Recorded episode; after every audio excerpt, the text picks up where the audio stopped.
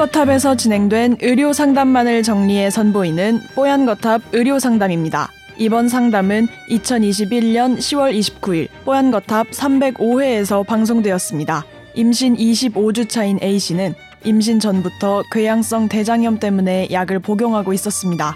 임신 후 산부인과의 권유로 복용을 중단했는데 시간이 갈수록 다시 대장염 증상이 심해졌습니다.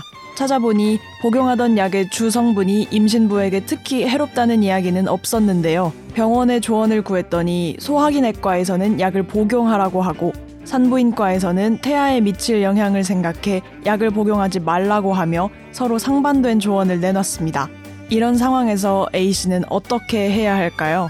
오늘 뽀얀거탑 의료상담에서는 임신부의 궤양성 대장염 치료에 대해 이야기 나눕니다. 뽀얀거탑에 사연을 보내주세요. 건강 상담해드립니다.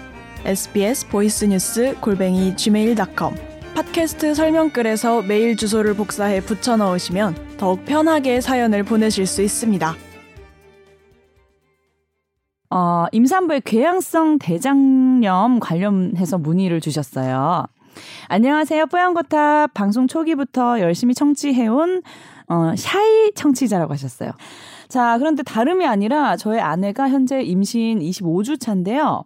임신 전부터 궤양성 대장염 때문에 아사콜 DR정과 아사콜 좌약을 복용하다가 임신 이후 산부인과의 권유로 복용을 중단하게 됐대요.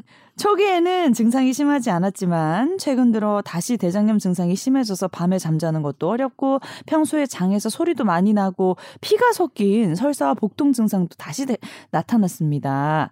제가 인터넷으로 국내외 사이트를 찾아봤을 때는 아사콜의 주성분인 메살라민, 메살라진이 특별히 임산부에 해롭다는 실험 결과는 없는 것으로 보이는데요. 서울에 있는 한 대학병원 소화기내과 장 전문 교수님께서는 복용 중단하지 말고 계속 치료해야 된다. 된다고 말씀을 하시고 또 산부인과에서는 태반과 태아에 영향을 미칠 수 있으니 가급적 안 먹는 게 좋다 이렇게 상반되게 말씀을 네. 하셔서 어떻게 해야 될지 고민이라고 네. 조언 부탁드립니다 하셨습니다. 아 정말 뭐 너무나 당연한 고민이고요. 음. 참 해결이 쉽진 않습니다만 맞아요. 임신했을 때는 별게 별게 다 신경 쓰이죠. 일단 제가 찾아보니까요. 아, 네. 이 궤양성 대장염은 반드시 치료가 필요한 질환이에요. 음. 그런데 그러면 산부인과 선생님은 왜 이걸 신중하게 하라고 했냐 봤더니 음, 음. 이걸 어 고용량 복용했던 분의 태아에서 음. 콩팥이 망 아, 기능이 떨어진 그런 사례들이 보고됐어요. 음. 어 뭐야? 그러면 안 먹어야 되잖아. 음. 근데 임신부 수유부에게 금기증은 아니에요. 아. 만약 그게 있었으면 웬만하면 금기증을 할 만도 한데 금기를 네. 하지 않은 이유는 네. 궤양성 대장염 자체도 꼭 치료를 해야 되는 아. 병이기 때문입니다. 네. 그러니까 이 임신부는 요 약에 대해서 음. 아사콜 디알정의 약에 대해서 금기 대상은 아니고 보니까 음. 신중하게 투여하는 대상으로 들어가 있어요. 음. 그럼 신중하게 투여하는 대상은 어떤 게 원칙이냐 네. 복잡하게 나와 있지만 그냥 간단하게 뭐냐면 음.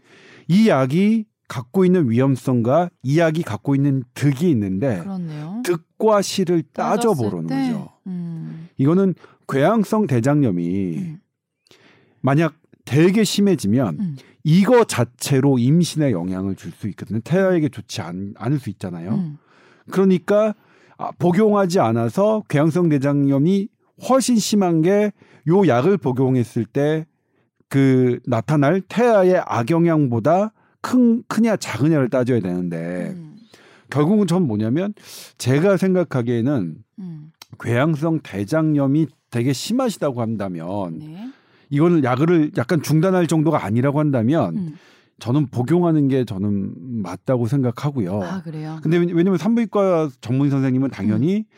궤양성 대장염이 얼마나 정도인지는 모르고 태아만 생각한다면 당연히 음. 이거를 홀드할 수 있으면 홀드해라라고 네. 말씀하시는 건 너무나 당연한데 물론 원래는 두, 두 분의 선생님이 상의를 해서 산부인과 전, 아. 전문의 선생님과 소화기내과 음. 전문의 선생님이 상의를 해서 환자의 상태를 정확히 보고. 정확하게 해서 음. 결정을 해주시는 게 맞습니다. 음. 이걸 환자와 환자 보호자가 음, 음, 음. 어 어떤 결정을 하고 하는 것은 그렇지. 저는 맞지 않다고 생각해요. 이건 정말로 지극히 더욱 전문가들이 어, 판단해야 될 문제라고 생각해서 양쪽 예. 말이 너무 다르니까 네. 양쪽 두 분의 의견을 합쳐서 나온 결론에 따르면 되겠네요. 네. 그래서 그렇게 에, 생각해서 사실은 뭐냐면 산부인과 선생님하고 소화기내과 선생님하고 환자 상태를 보고 협진 진료를 거 하는 거죠. 협진 진료 해야겠네요. 협진 네. 그러니까 협진이 아니라 같이 음. 얘기를 나눠서 어때요? 그래도 아 이게 있는데 그래도 이런 게 있는데 아 그러면 일단 이렇게까지는 음. 복용하고 뭐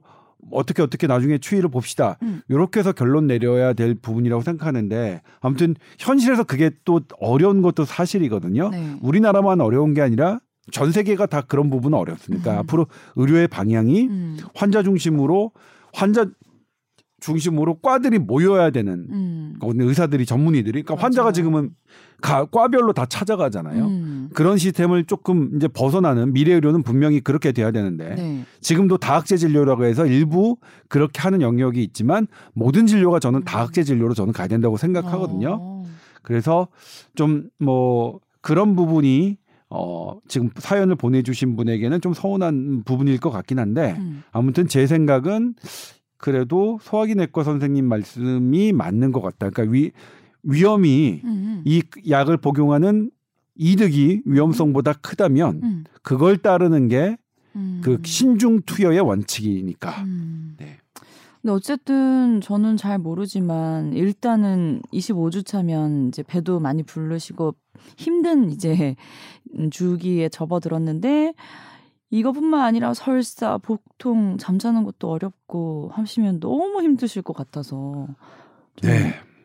이 네. 증상을 좀 완화시킬 정도로는 좀 치료를 해야지 버티실 수 있을 것 같은데 임산부가 네. 많이 힘드시겠어요.